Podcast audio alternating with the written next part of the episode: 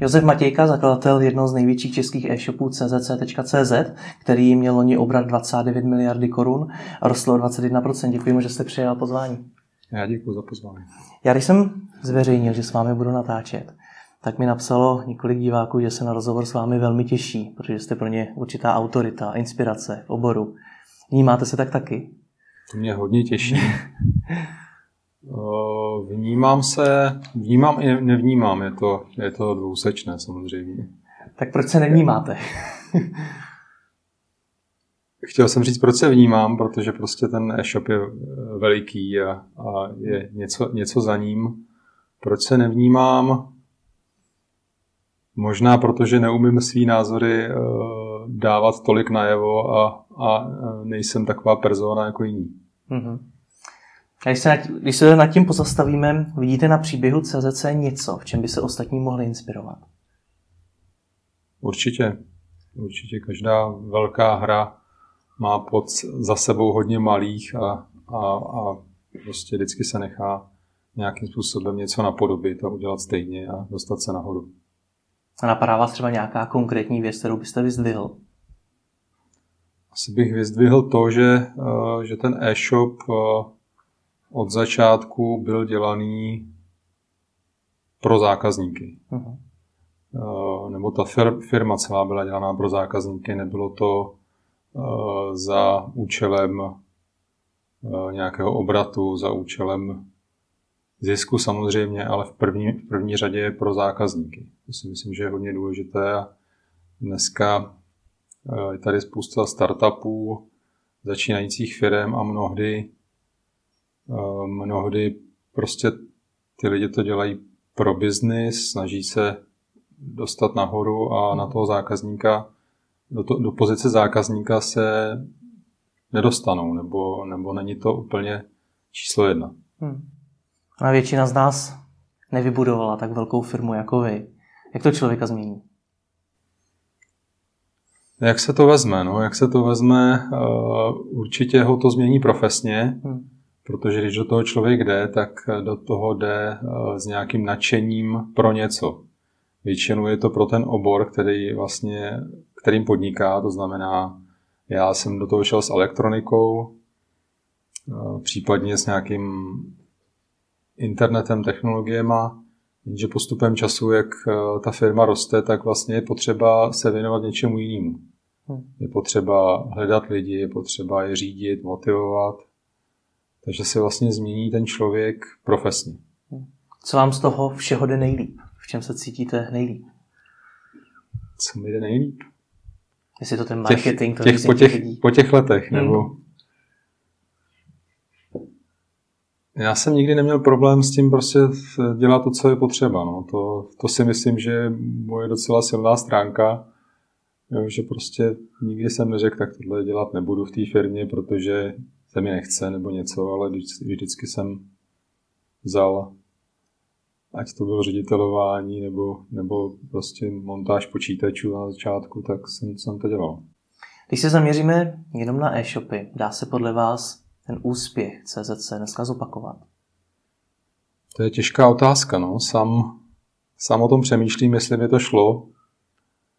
Eh, určitě se dá udělat menší e-shop specializovaný na určitou věc, která tady buď to není, nebo prostě tím, těm větším se nevyplatí jí dělat.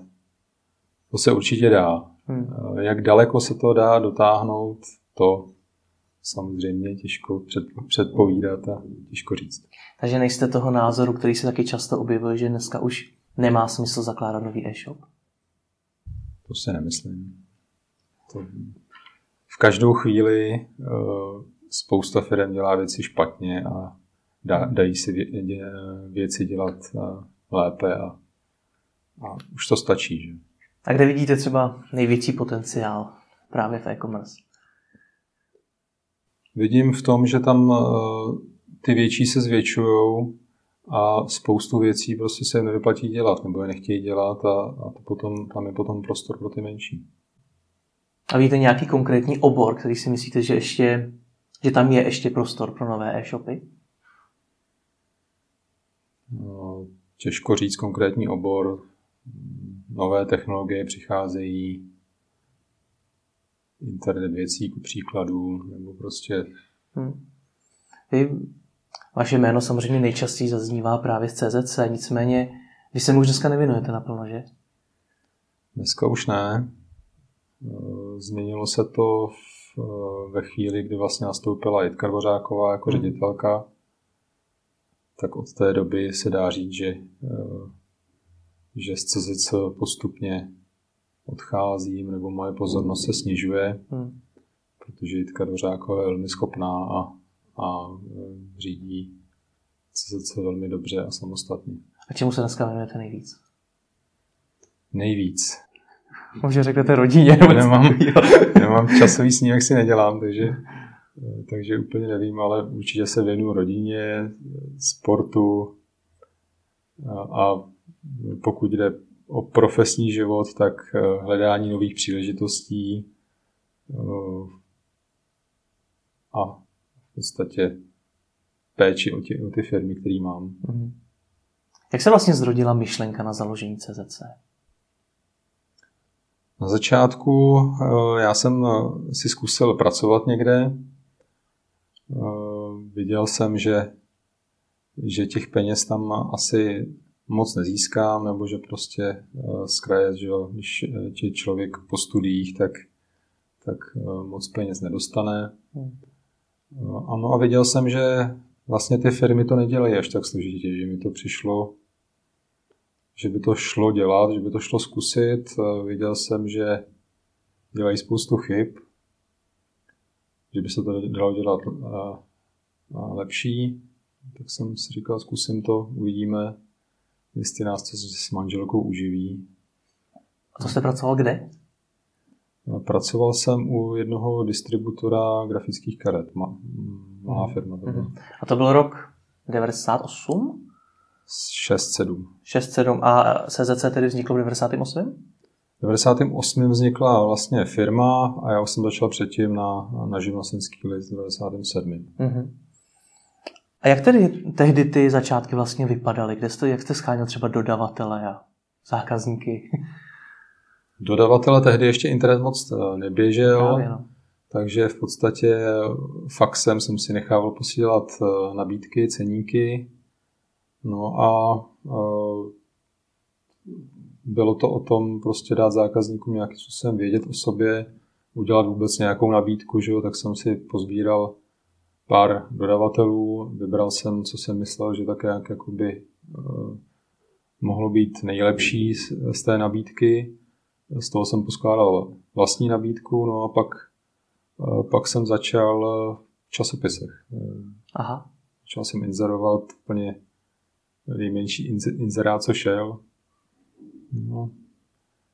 Tam byl telefon, že jo, ještě, ještě tehdy ani web v 97 moc, moc neběžel, takže, takže telefon, web a a to zboží už jste měl někde u sebe, nebo to jste teprve potom objednával? To jsem teprve potom objednával, takže, takže výhoda byla, že v podstatě náklady byly minimální. In, jako investice do začátku. Takže jste na začátku peníze v podstatě nepotřeboval? V podstatě. A když to potom začalo růst, tak eh, to už bylo s příchodem internetu, kdy už jste měl vlastní e-shop, nebo kam jste to až dotáhl právě prostřednictvím těch časopisů?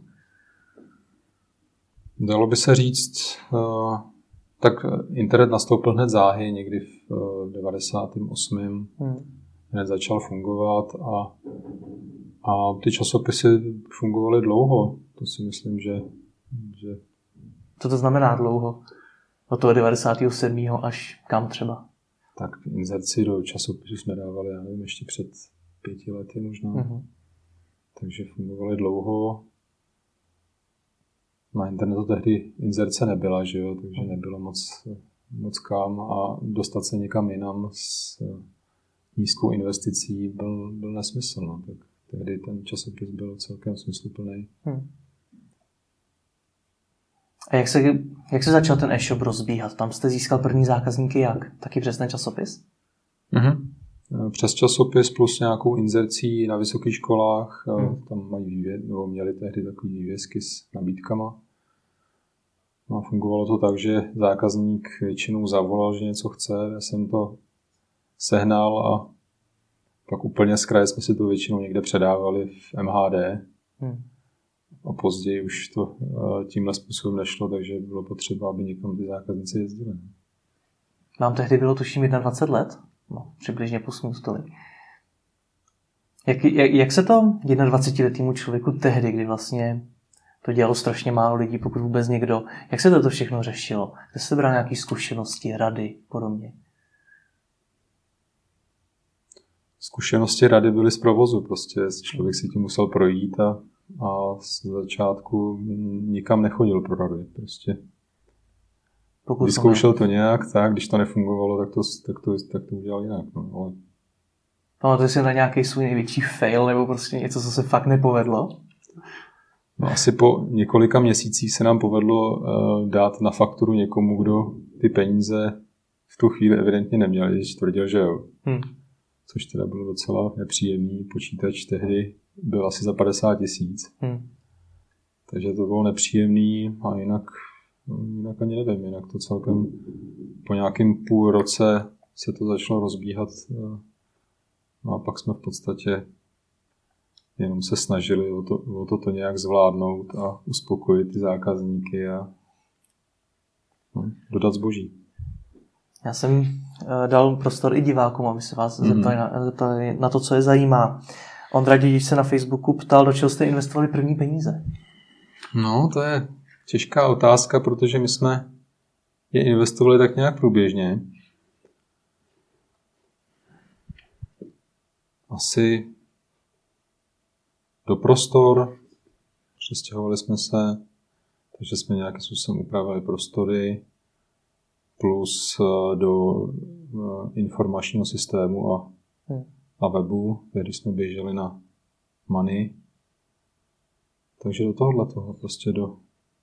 Kdybyste dneska rozbíhal e-shop, byly by tohle také ty první investice, které byste udělal? První větší investice? No záleží, tak určitě to jsou základní, základní věci, že jo, tyhle ty. Ale asi záleží, jakým způsobem to člověk chce rozběhnout. No. Když my jsme vlastně to dělali způsobem, jsme, že jsme se snažili eh, postupně vydělávat peníze, investovat je a rozbíhat eh, se tak nějak pomalu. Eh, nepotřebovali jsme ani v tu chvíli nějaký skokový růst. Hmm. No, dneska to většinou firmy dělají jinak, že si prostě naplánují růst, naplánují si i ty investice a pak prostě schání peníze od investorů.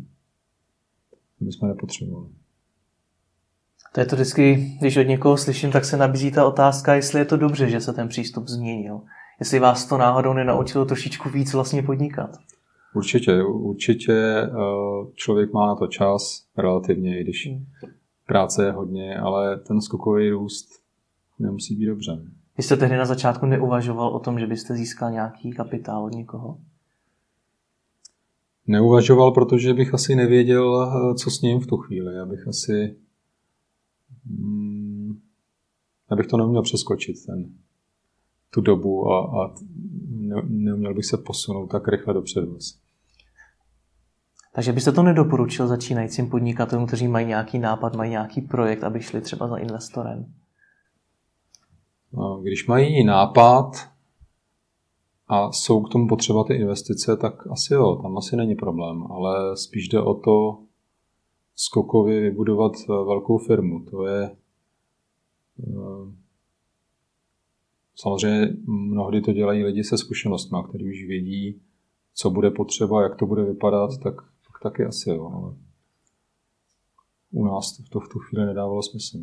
Jednou z častých otázek taky bylo to, proč se jmenujete CZC, ptal se na to třeba Mate Zindra, taky na Facebooku, co vás k tomu vedlo, jaké byly zvažované varianty a proč jste nakonec vybrali zrovna poměrně krkolomné czc.cz. Přijde vám to krkolomné? Přijde mi to krkolomné. no, eh, tak my jsme eh, původně byli Czech Computer. Mm. To jsem vymyslel já v podstatě se ženou hned na začátku. No ale pak, eh, jak ty počítače se rozšiřu, rozšiřovaly a rozšiřují do, do všeho kolem, tak jsme se potřebovali trošku nějak tak přeměnovat, aby, byl, aby z toho tolik nečišili ty počítače. Hmm. No tak pak jsme řešili, co, co s tím check computerem, jak to změnit a na co to změnit. A tohle to nám ve finále přišlo jakoby nejvtipnější, nejúdernější. I když je pravda, že to je krkolomný, ale eh, ten check computer ve finále uh, asi jako taky spoustu lidí nevědělo, jak to napsat. Hmm. Jo, takže... Řešili jste to někdy jako problém, to, že to je krkolomný? Neřešili Nebo jsme to je to úplně jako jedno? Hmm. No, jako problém jsme to neřešili, ale, ale realita je taková. No. Když se zastavíme u té elektroniky, tak to je biznis, o kterém já často slyším, že je poměrně nevděčný. Jsou tam nízký marže, vysoká konkurence, je spousta druhů zboží. Nemám s tím osobní zkušenosti. Je to opravdu tak? Je to tak, je to tak ošklivý biznis? Já si nemyslím, že ošklivý eh, je nejdál ten biznis. Je, je prostě, pokud jde o marže, tak je nejdál, má nízké marže. Pokud jde o prodej přes web, tak je taky nejdál, je tam největší podíl webových prodejů. Prostě ten, ta elektronika je pokud jde o technologie nejdál. Je jasný, že když budete teď prodávat na internetu něco jiného, tak tam ty marže budou asi vyšší. Otázka je, co se stane za pět let. Takže si myslíte, že to čeká všechny obory? To, že ty marže budou stále nižší a nižší? Bohužel. A jaké jsou teď marže v elektronice? Je to, něco, je to v podstatě pořád něco kolem 10%, ale e, mění se skladba té marže. To znamená, že když jsem začínal, tak jsme měli 10% e, přímé marže, to znamená, nakoupili jsme, prodali jsme a tím to končilo. Hmm. Když to dneska uh, musíte nakoupit, prodat a pak půlku té marže získat zpětně od dodavatelů na což je potřeba samozřejmě další aparát, zkušenosti, trvá to a, a jsou s tím komplikace. Ale čím to je, že jsou právě v elektronice ty marže tak nízké? Protože nevím, jestli to je pravda, ale několikrát jsem četl, jak třeba Apple má obrovský marže. Tak proč, proč jsou tak nízké obecně? Tak Apple, Apple sám o sobě, ale to není, to není koncový prodejce. Že? Hmm. Myslím si, že jde o relativně drahé, drahé věci, tím pádem z těch 10% se evidentně nechá, nechá vyžít. No a doopravdy si myslím, že, že ty ostatní věci, ne, nemluvím teďko, teďko o oblečení, jo, ale tam zase jsou jiný problémy, že jo, velikosti, vratky a tak. Ale myslím si, že těch 10% většinou bude všude ve všech oborech. No. A když říkáte, že se z toho dá vyžít, tak když se podíváme na ten obrat 29 miliardy korun za uplynulý rok, tak kolik z toho tak přibližně je zisk? No, to je, to je těžko říct. Jo. Tam uh, zisk je něco kolem jednoho, dvou procent. Hmm. Ale záleží, jestli ty peníze v tu chvíli se firma nerozhodne dát do něčeho nainvestovat, anebo prostě použít do nákladů, dát prostě reklamu nebo další, další lidi, další uh, nějaký projekt spustit. Takže těžko, těžko jako hledat přímou souvislost, uh, když si člověk vezme výsledky aktuálního roku, jak, jak to dopadlo s tím, jaká je realita. Vysvětlete mi ještě jednu věc, na čem vlastně e-shopy s elektronikou vydělávají. Jedna věc vím, že, je tam, že jsou ty marže, ale druhá věc je ještě něco jiného, nějaké, nějaké odměny za to prodané množství. Je to pravda? Mm-hmm. Nebo jak to funguje tohle? To je ta druhá, nebo druhá. Těch složek je spousty, ale to je ta druhá složka té marže, o které, o které jsem mluvil. Mm-hmm. Vlastně jedna je přímá, to je přímo prostě nakoupíte za 1000 korun prodáte za 1100, máte 10%, ale pak je tam ještě něco, co vlastně pak musíte jít za dodavatelem nebo za tou značkou, říct, já jsem vám tady prodal za tolik a za tolik, tak uh, pojďme spolu třeba udělat nějakou reklamu, nebo mi dejte ty peníze napřímo, nebo jsem vám jsem tady měl na skladě na skladě zboží a, a zestárlo, vy z toho zlevnili, pojďte mi to, ty peníze za to proplatit. Těch, těch způsobů, jak, jak ty peníze získat je spoustu a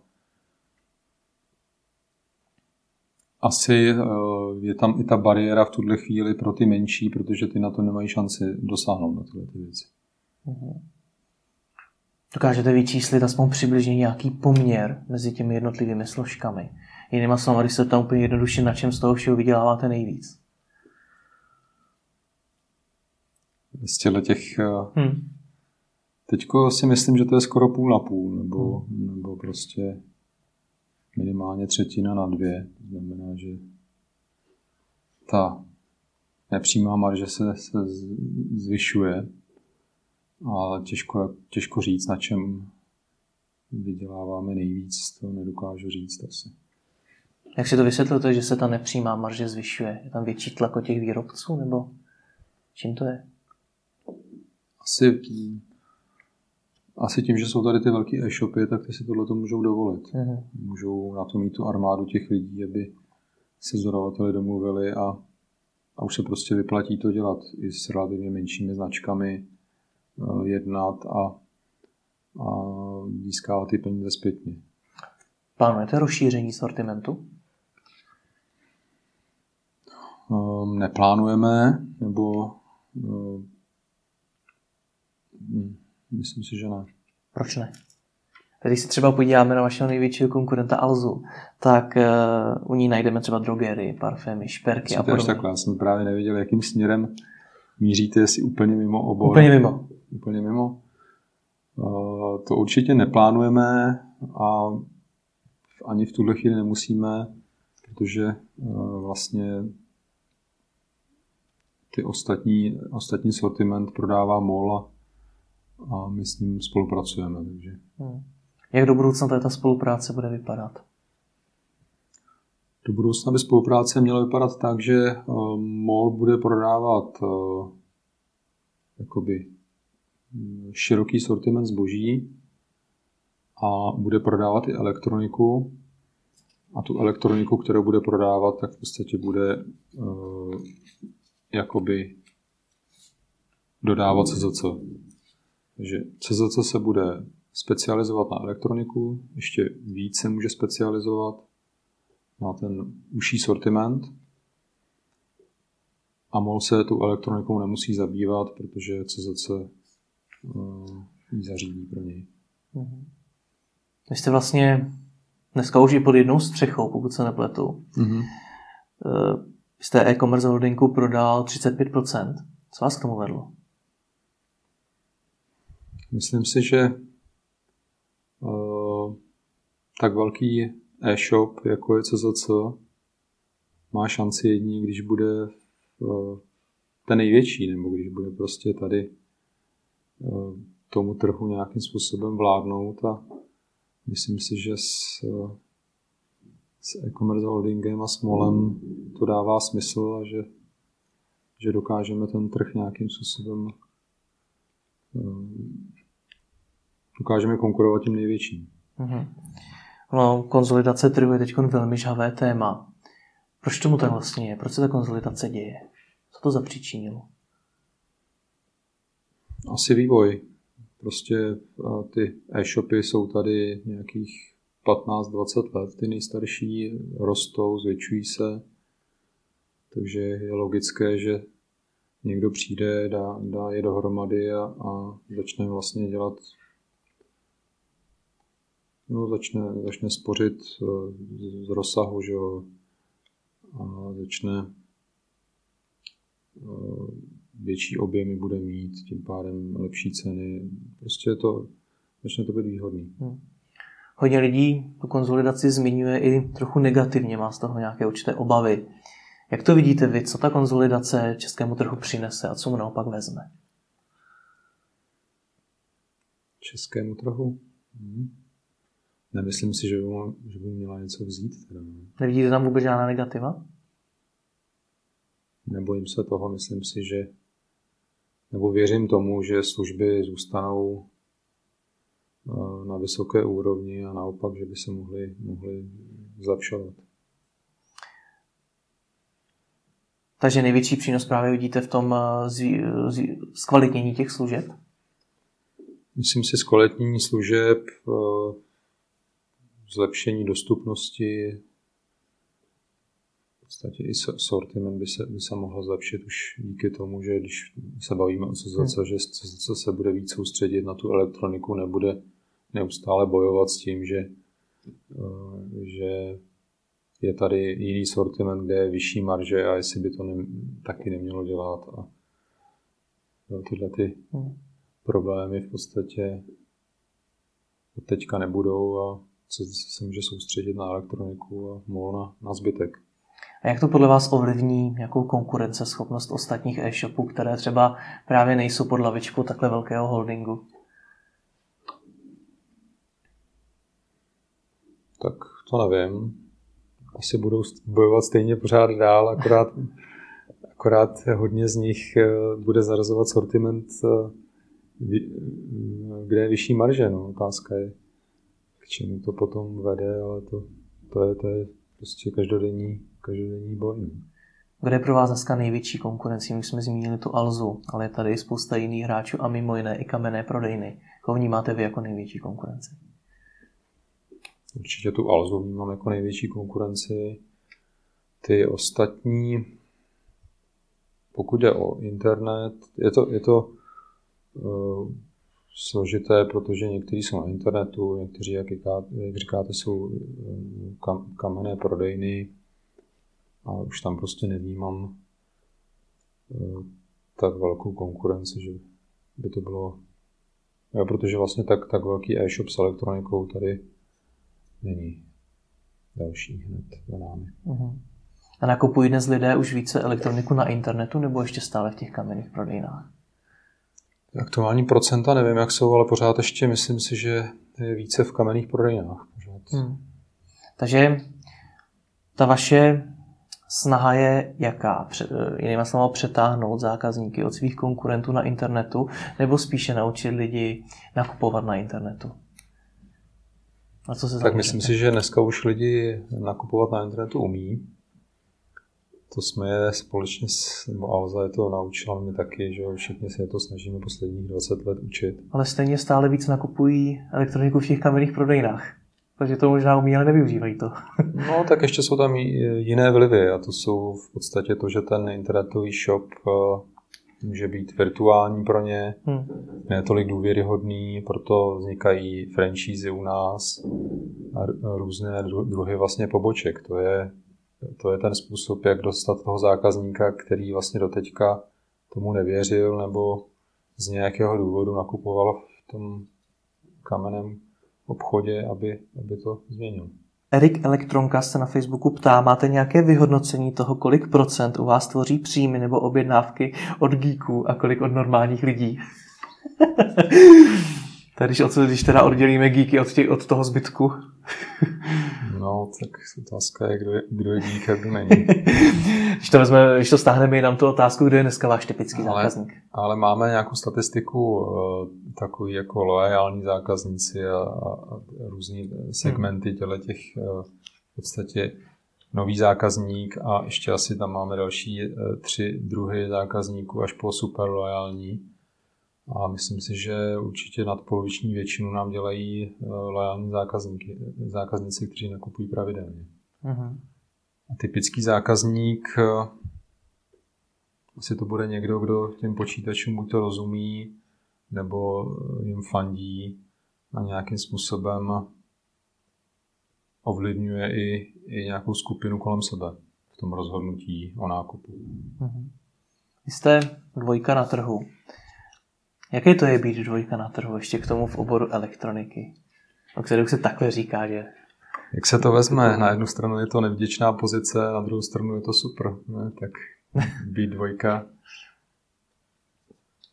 je super, protože máte jedničku, ke které se vlastně nějakým způsobem vztahujete a za, můžete spoustu věcí dělat podle ní, ale něco taky, že dělat třeba líp. Hmm. A pořád máte mm, obrovské tržby a prostě na druhou stranu se říká, že, že ta jednička slízne tu smetanu. Takže na druhou stranu je to prostě nevděčná pozice, protože eh, ta jednička vždycky má ty, ty rozpočty a příjmy eh, vyšší a, a tak, no. Takže... Máte ambice stát se jedničkou? Určitě. Už něco takového zmiňoval. Určitě. S uh, Mall Group určitě máme ambici být jedničkou. A jde to, jde to ještě předběhnout Alzu? Protože se to zdá skoro až nemožný. To si nemyslím, tak když, když nasčítáme ty tržby všech dohromady, a, tak si myslím, že tak daleko nejsme. Co to znamená, tak když je to naščítáte, tak jak to je? Jak to je? To asi teď nedám dohromady. ale, ale myslím si, že budeme někde na Eh, určitě přes 10 miliard. Hmm. Alza má nevím kolik teďko. 14. 14, tak tam jako není, není takový rozdíl. 14,5 oni bez DPH. S tím, že avizovaný plán je miliarda dolarů hmm. v tržbách, eh, tak Tomu rozumím. Na druhou stránku je to vlastně, mířím k tomu, i protože se na to ptá František Dobrota na Facebooku, zdá se dá dnes před Alzu dostat i se startem od nuly a bez silných investorů v zádech. To je samozřejmě druhá otázka. Hmm. To je druhá otázka a odpověď na ní nemám, ale dá se určitě nějakým způsobem, dá se začít, dá se dělat, jak říkám, sortiment, který třeba nikdo nedělá, nebo, nebo ho dělají špatně okrajově. No a je otázka, kam se člověk dostane. Třeba prostě se zadaří, ten sortiment se chytne a vyšvihne ho to nahoru. A pak je samozřejmě otázka, jak dlouho to bude trvat, se dostat k nějakým metám, aspoň se přiblížit. No, a vy sami byste to zvládli, aniž byste se třeba spojili s tím e-commerce holdingem, tak byste to zvládli dostat se na jedničku na trhu? No, nedokážu říct, jo. je to zase záleží o čase, eh, v jakém toho chcete dosáhnout. V řádech x let, proč ne? V řádech jenom málo let, dvou, no, asi, asi těžko ale zase záleží, jak ten trh se bude vyvíjet, jestli přijde ještě nějaká větší konkurence ze zahraničí, nebo eh, komu se zadaří kdy a komu se třeba nezadaří, je to všechno otevřené. Znali jste se s Alzou už od začátku?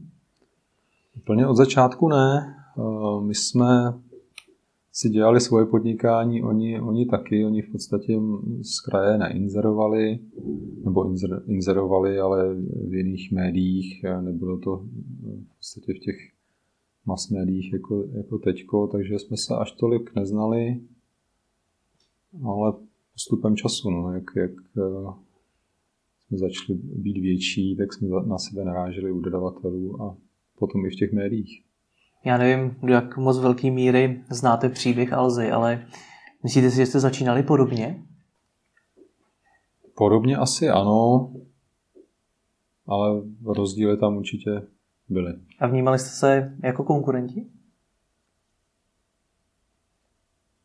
Asi jo. Protože já nevím, do jaké míry upřímně to tehdy vlastně takhle šlo dělat. Jste inzerovali v těch časopisech a ten trh nebyl takhle rozvinutý, tak jak moc do vašeho biznesu zasahovala Alza a jak moc vy jste zasahovali do jího? Právě, že moc ne, takže jsme hmm. se moc nevnímali. Uh, oni se snažili to dělat spíš jako, uh, podle mě teda, spíš uh, velkoobchodně, že to vypadalo jako velkoobchod. Zákazníky vlastně poměrně nutili do toho internetu, my jsme se snažili těm zákazníkům víc stříc. A oni byli v Holešovicích od začátku, že my jsme byli na Praze 4, takže jsme se v podstatě moc nepotkávali. To hrálo velkou roli, že oni byli v Holešovicích a vy na Praze 4? Je to možné. Podle vás? Hmm, možná, že jo. A proč? Tak Praha 4, tam, kde jsme na těch hájích, je přece jenom poměrně okraj Prahy, když to ty Holešovice jsou kousek od centra. Hmm. Možná ta spádovka je významně jiná. A když teda pomineme tohle, co podle vás, předpokládám, to nebude hlavní důvod, co podle vás zapříčinilo to, že Alza získala tak velký náskok? Já ty důvody neznám, jo. to není eh, eh, v biznesu bohužel se nedá nikdy udělat to, že by člověk udělal tlustou čáru, hmm. vrátil se, udělal uh, nějaký rozhodnutí jinak a, a pak to zkusil znovu. To, kdyby to takhle fungovalo, tak by to bylo úplně geniální, ale vždycky těch vlivů uh, v každém časovém okamžiku působí hodně moc a který vliv převážel. Další může být ten, že oni to dělali prostě víc velkoobchodně, vyvolali v těch zákaznicích víc pocit, že jsou levnější, že no, možná, možná to hrálo taky svůj, svůj roli. Přijde vám, že se třeba v něčem zaspali? Nemyslím si. Nic, nic, žádný takovou fatální věc, kterou bychom zaspali a pak úplně nám chyběla, jsem nikdy nevnímal. A vidíte něco, u čeho byste si třeba řekl, sakra, to, je to se té Alze fakt povedlo a my jsme to neudělali? No, tohle to ji vyšvihlo.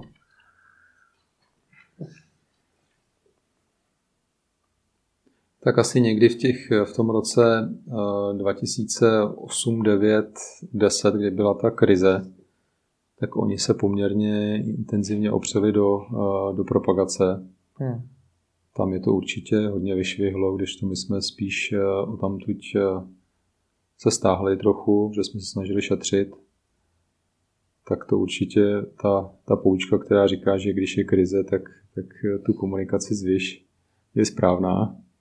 To můžu potvrdit. Takže jste udělali chybu tehdy, se šetřili? Tehdy jsme určitě udělali chybu. Hmm. Ale bylo to prostě ten náš způsob, eh, kdy se člověk snaží podnikat tak nějak eh, se zdravým rozumem a, a nejít do toho, nejít do eh, nesmyslného rizika. No. Hmm. Já, když třeba dneska s někým vedu tu debatu, jak vlastně vybudovat úspěšný e-shop nebo jak ten svůj e-shop někam posunout, tak nejčastěji slyším právě to, že máme nabízet dobré služby zákazníkům, budovat s nimi vztah a tak dále. To všechno zní poměrně logicky. Na druhou stránku dělá to tedy Alza lépe než vy? Je trošku paradox, protože Alza to dělala přesně opačně. Alza zákazníky nutila do objednávky přes e-shop, Aha. Eh, ty prostory byly eh, poměrně nepřátelský, ale, jak říkám, možná v těch zákaznicích vybudovali pocit, že jde o velkou obchod, že prostě tam mají ty nabídky eh, lepší, levnější, ve větším množství, že tam chodí víc lidí. Možná to taky mělo svůj vliv. No. Takže ale já jsem prostě vždycky byl zastáncem toho, že pro toho zákazníka se to musí udělat co nejsnadnější. Dneska to už Alza nedělá podle vás? Funguje, no, tak Alza to hodně změnila. Alza prostě udělala uh, pokrok těm zákazníkům obrovský. Že? A když se tam, v čem jste lepší než Alza, co mi na to řeknete? Jsme lepší v tom, že se specializujeme na tu elektroniku, že neštěpíme svoji pozornost na x oborů a ne, ne, nezaplavujeme zákazníky s nabídkami parfémů a, a hrnců. A spousta našich diváků má svůj e-shop a má i svého velkého konkurenta. Mm-hmm. Jak přijít na to, jak se od něj odliší? Já vím, že to je složitá otázka, ale jak na to jít?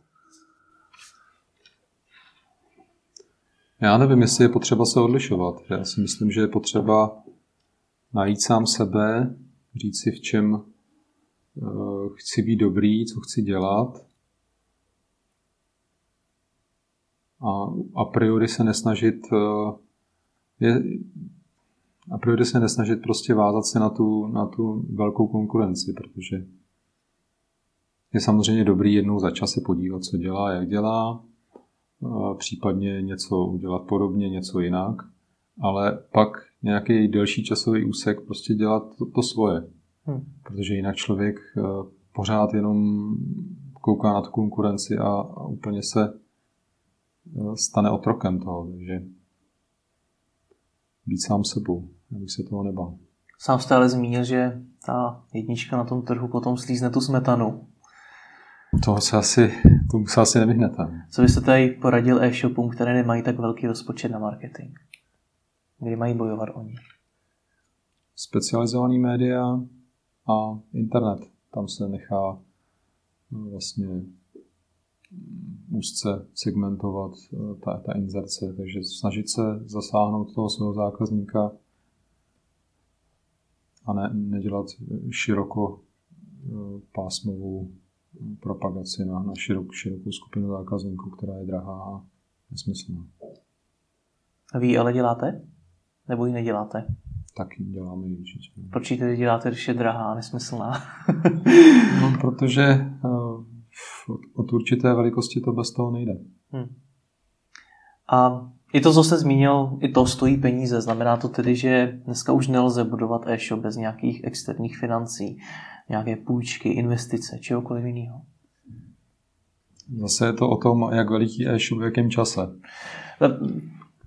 To máte určitě pravdu, na druhou stranu, vždycky, když se na to, to někoho zeptám, tak mi řekne samozřejmě, že chceme být co největší.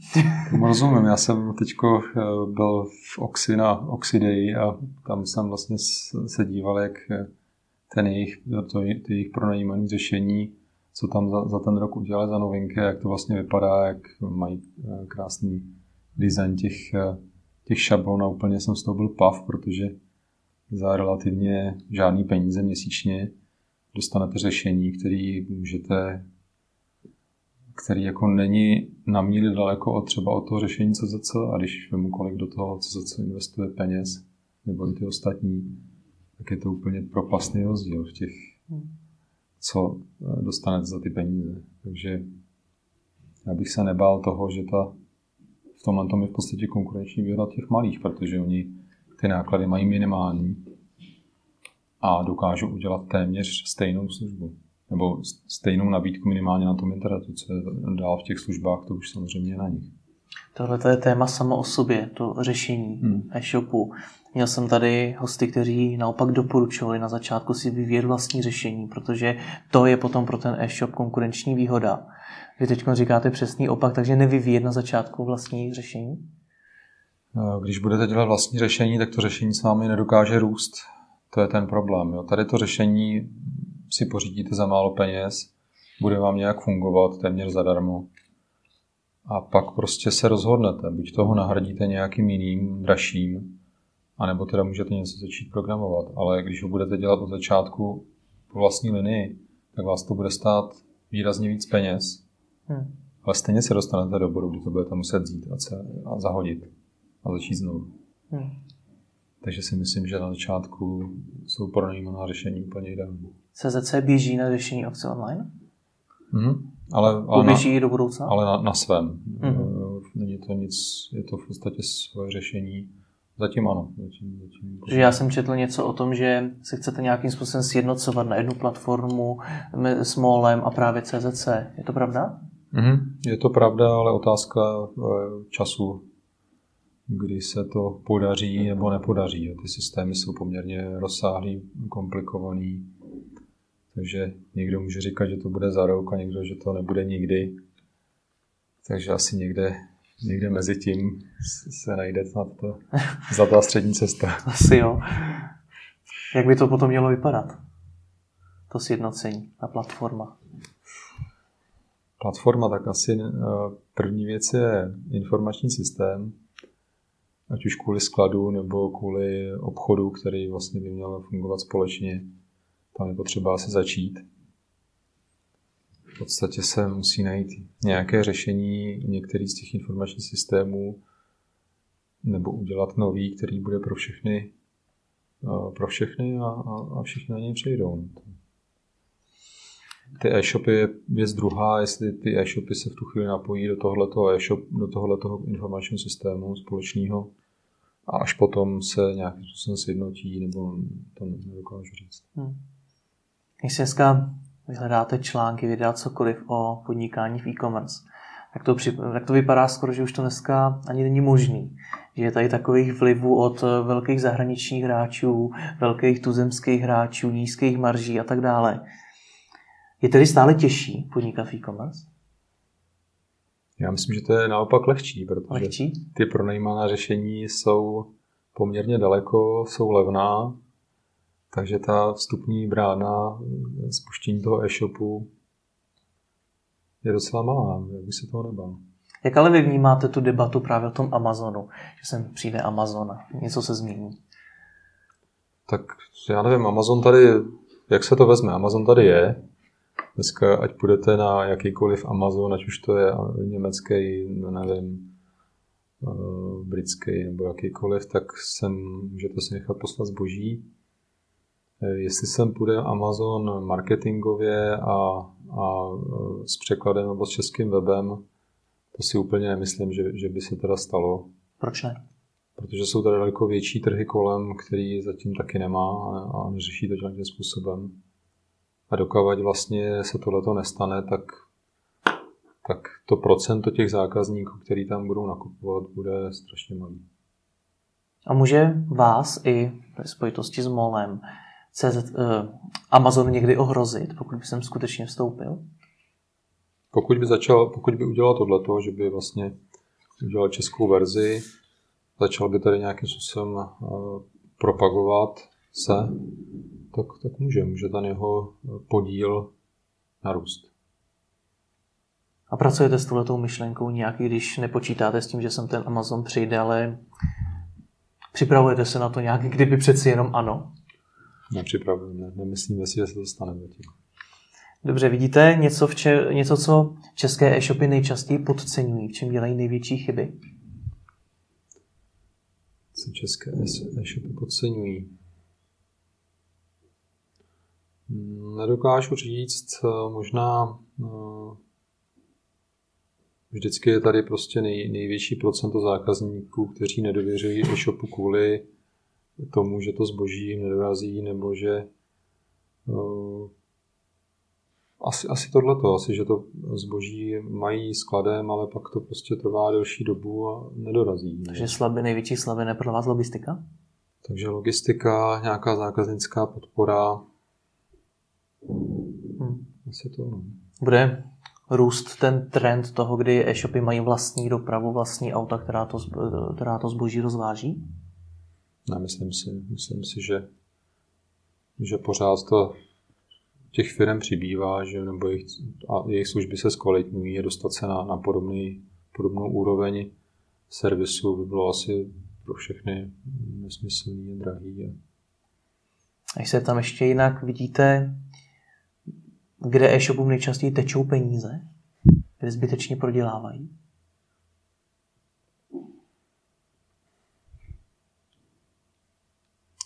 Záleží zase, jak, jak, jakou velikost e-shopu berete. Zaměřme se na malý střední. Když to budou malý střední, tak samozřejmě nejsložitější asi bude propagace, protože jakým směrem propagaci zaměřit, kolik peněz do ní dát, aby se to vrátilo, to je asi nej, nejpalčivější, řekl bych, pro mě by to bylo nejpalčivější problém. No a potom softwarové řešení asi se nechá pořídit. Potom v podstatě asi nějaká ta zákaznická podpora a asortiment. No, tak. A když se to tak rozdělí, tak když se ještě podíváme na ty velký, kde jim teda tečou nejvíc peníze? Tam tečou, tečou všude. to tečou vám nebo všem? Mraky. Všem. Všem prostě ten, ty náklady stoupají uh, velmi rychle potom z, z velikostí toho e-shopu, když vlastně se dostanete nad nějakou hranici, tak jak s tím, že začnete dělat svoje řešení, webo, webový, skladový systém, hmm call centra, všechno, tam prostě ty, ty peníze, marketing. Stále více a více mluví o datech, o měření, vyhodnocování. Mm. Jak jste s daty v historii CZC pracovali vy? Kdy jste začali nějakou analytiku řešit? Tak já jsem začal od začátku a myslím si, že je potřeba, když člověk podniká, aby úplně od začátku jakýmkoliv způsobem si dělal vyhodnocení. Úplně jednoduchou tabulku v Excelu jsem si dělal, kdy jsem v podstatě počítal každého zákazníka, kolik jsem utržil, kolik jsem z toho měl marži. Hmm. K tomu jsem si dával na, dru- na druhý list náklady a prostě mi to nějakým způsobem každý měsíc vycházelo. Takže úplně od začátku, no a pak eh, to nějakým způsobem fungovalo až do, do, té krize, kdy jsme si teda řekli, že asi je potřeba nějak se víc zabývat těmi daty a najít tam ten uh, prostě ten tu zlatou žílu nebo, nebo no a tam jsme začali hodně prostě řešit business intelligence a tyhle ty, ty všechny nástroje. Ale je to, je to těžká věc. Já si osobně myslím, že nejlepší je, když to člověk dokáže dělat intuicí a funguje to. Když to potom přestane fungovat, on začne číst ty čísla, tak uh, možná to někam posune, ale možná to taky posune někam špatně. No. Takže ty čísla jsou, čísla jsou krásný, ale pořádně, aby člověk v tom našel prostě nějakou spásu. Kolik máte nezaměstnanců? Něco kolem 250. Eh, je to další otázka eh, Romana Tošla eh, na Facebooku, který se ptal u kreativních pozic, jako je například grafik či copywriter. Preferujete externí spolupráci nebo je máte raději in-house? Stejná otázka by mohla být vstažena i na marketing či IT oddělení. Mně připadá, že se hodně spojuje. Nicméně máte tady radši externě nebo in-house? Radši in-house. A určitě obojí když zůstaneme u toho marketingu, tak si myslím, že ten člověk eh, je potřeba, aby za firmu žil a, a kopal a, a věděl, jak ta firma funguje od začátku do konce. Proto si myslím, že je potřeba ho mít in-house. Přesto ale trh freelancerů se dneska stále více rozrůstá, na trhu stále více freelancerů. Jak to vnímáte vy? Je to ta cesta, kterou by se měli vydat ti šopaři? Najímat si externisty?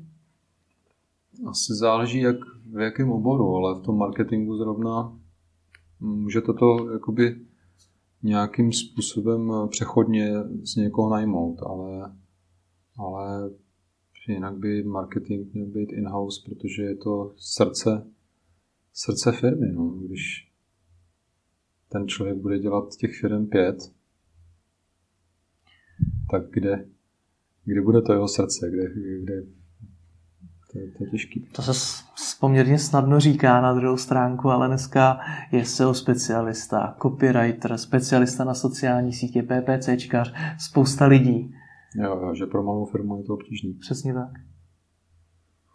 To je sice pravda, na druhou stranu může dělat jeden člověk víc věcí a tu, tu externí firmu si buď to najmout jenom na něco z toho, nebo prostě na Jo, ten člověk by to měl kontrolovat, měl by to znát, měl by se, se tím na to vyškolit a pak si může na něco třeba, co nebude v tu dobu stíhat, tak si najmout tu externí firmu. Uvidí, jak funguje externí firma, jak to, jak to zvládá on, ale bude to všechno, bude to pořád vlastně in-house pod tím člověkem. Nicméně každý e-shop by minimálně jednoho marketáka, toho hlavního, ve svém týmu měl mít in-house. Mhm. Ať už to bude dělat ten šéf, anebo Myslím si, že to je nej, v podstatě nejklíčovější věc, ten ono marketing, že tam by se dalo zahrnout i v podstatě zboží, co, co, co nabízí e-shop, komu to nabízí. Hmm. Takže to je to. A na co by se měl vlastně primárně zaměřovat? Opět vím, že to je složitá otázka, vychází z, z mnoha důvodů. Nicméně dneska se furt říká, řešte svůj brand, řešte SEO, řešte zbožový vyhledávače, srovnávače a podobně. Co by měla být ta priorita, když mám nízký rozpočet a nemůžu postihnout všechny ty oblasti? Myslím si, že ten zákazník. Co to znamená v praxi? Uh, hodně často se v podstatě překlopit do role zákazníka a jít se podívat, když do toho e-shopu půjdu nakoupit, co mi tam bude chybět, co, co bych si přál, aby tam bylo. Tohle je to nejklíčovější protože tak v podstatě funguje SEO, že jo? SEO není žádná chiméra, je to o tom, aby ten e-shop byl pro zákazníka přívětivý, aby mu dával informace o tom zboží a aby mu poskytoval dobrý servis. Takže máte SEO, no a v podstatě máte i plus do všech eh, dalších oblastí, protože eh, cenové srovnávače jsou taky o zákaznicích. Dneska, taky tam máte eh, hodnocení, recenze. Takže si myslím, že to je bod číslo jedna, no a potom už začít s tím PPCčkem, případně ty srovnávače, to si myslím, že je jedna, jedna věc, to se dá pojmout ať už jedním člověkem nebo Eh, jednou agenturou, která to pro někoho bude dělat. Když vás tak poslouchám, tak mi to přijde tak, že to je poměrně jednoduchý. Proč ne? To že to není těžký. Není to, není to těžký. Vy jste no, v září vlastně proběhlo stěhování do společných prostor v Pražských Holešovicích, právě MOLu, CZS a dalších. Jak to ovlivní prostředí a kulturu ve vaší firmě, kterou si do té doby měli nějakým způsobem nastavenou? tak ovlivní to eh, prostředí a, kulturu těm lidem, kteří byli v Praze. Velká část lidí je i v Příbrami. Pro ty lidi v Praze se to určitě změnilo, protože tady jsou de facto uh, už součástí týmu z MOLu a, a z holdingu. Takže určitě je to víc uh, nasměruje do, do, toho, do toho společného. Mm-hmm. Ono tam vlastně došlo i k tomu, že právě paní Dvořáková, kterou jste zmiňoval, která byla do té doby generální ředitelkou CZC, tak eh, teď bude ředitelkou MOLu, pokud se to nebo jak to bude? Pořád je ředitelkou CZC generální a k tomu je vlastně obchodní ředitelkou MOL, MOL Group. Uh-huh. Jak se tohle v té firmě projeví, kdy vlastně šéf té firmy najednou dělá ještě něco jiného? tak z krátkodobého hlediska to určitě moc pozitivně není, že? protože hmm. eh, ten, ten fokus se nebo soustředit se na jednu věc je vždycky ideální. Ale nedá se nic dělat, je potřeba to nějakým způsobem přežít a zaměřit se na, na, na ten společný cíl. Jaké máte teď do budoucna jako CZC největší plány? Třeba projekty a inovace, na to se mimochodem také hodně diváci ptali. Řekl bych, že něco, něco obrovského. Snažíme se eh, pracovat na všech frontách, jak na webu, který, eh, který pořád jako zlepšujeme, tak na, na pobočkách, který vlastně hledáme další, lepší, větší. Takže si úplně nemyslím, že by tam bylo něco, něco skokového. Takže se tam, kde bude CZC za tři roky? Asi, asi v podstatě, jak jsem to líčil s tím molem, budeme, budeme pohromadě a budeme se soustředit na to elektro e, daleko víc a, a budeme ho dodávat i pro zákazníky molu. To je asi to nejdůležitější, aby, aby vlastně ten fokus nám umožnil uh, mít vždycky to nejnovější, aby ten zákazník vlastně neměl potřebu koukat někam jinam pro tu elektroniku. Když jsme zmínili ty zahraniční hráče a konzolidace na českém trhu a všechno tohle to kolem, tak eh, kam se podle vás bude česká e-commerce do budoucna vyvíjet? Těžko říct, no ty větší si myslím, že eh, pořád porostou a, a možná sem přijde někdo z zahraničí, nevím, ale pořád věřím, že tady bude prostor pro ty, pro ty malí, už díky tomu, že ty větší porostou a určitý segmenty pro ně nebudou zajímavý, tak tady pořád bude prostor. Co to znamená, ale řekl jste malý, a zmíní to spousta lidí. Co to znamená pro ty střední? Bude stále větší propast mezi těmi velkými a mezi těmi malými? Je to možné, no. Je to možné, že ty větší se zvětšují a ty střední vlastně to mají, mají těžký, protože není moc kam růst s jakým sortimentem. Takže co byste doporučil střednímu e-shopu, když nás dneska sleduje majitel středně velkého e-shopu, když to takhle řekneme, tak co byste mu doporučil? Když to je to slyší, tak to zní poměrně negativně. Asi bych, se taky, asi, asi bych taky doporučil nějakou specializaci. Myslím si, že to zavádění sortimentu do široka eh, je složitá věc i pro ty největší, i pro tu Alzu konec konců a pro ty menší to může být úplně, nechci říct likvidační asi ne, ale prostě natolik složitý, že to jim uškodí i v tom jejich core, core businessu. Takže hmm. taky bych se snažil vyprofilovat a dělat ten svůj obor co nejlíp. Tak uvidíme, děkuji moc za rozhovor. Rádo se stalo.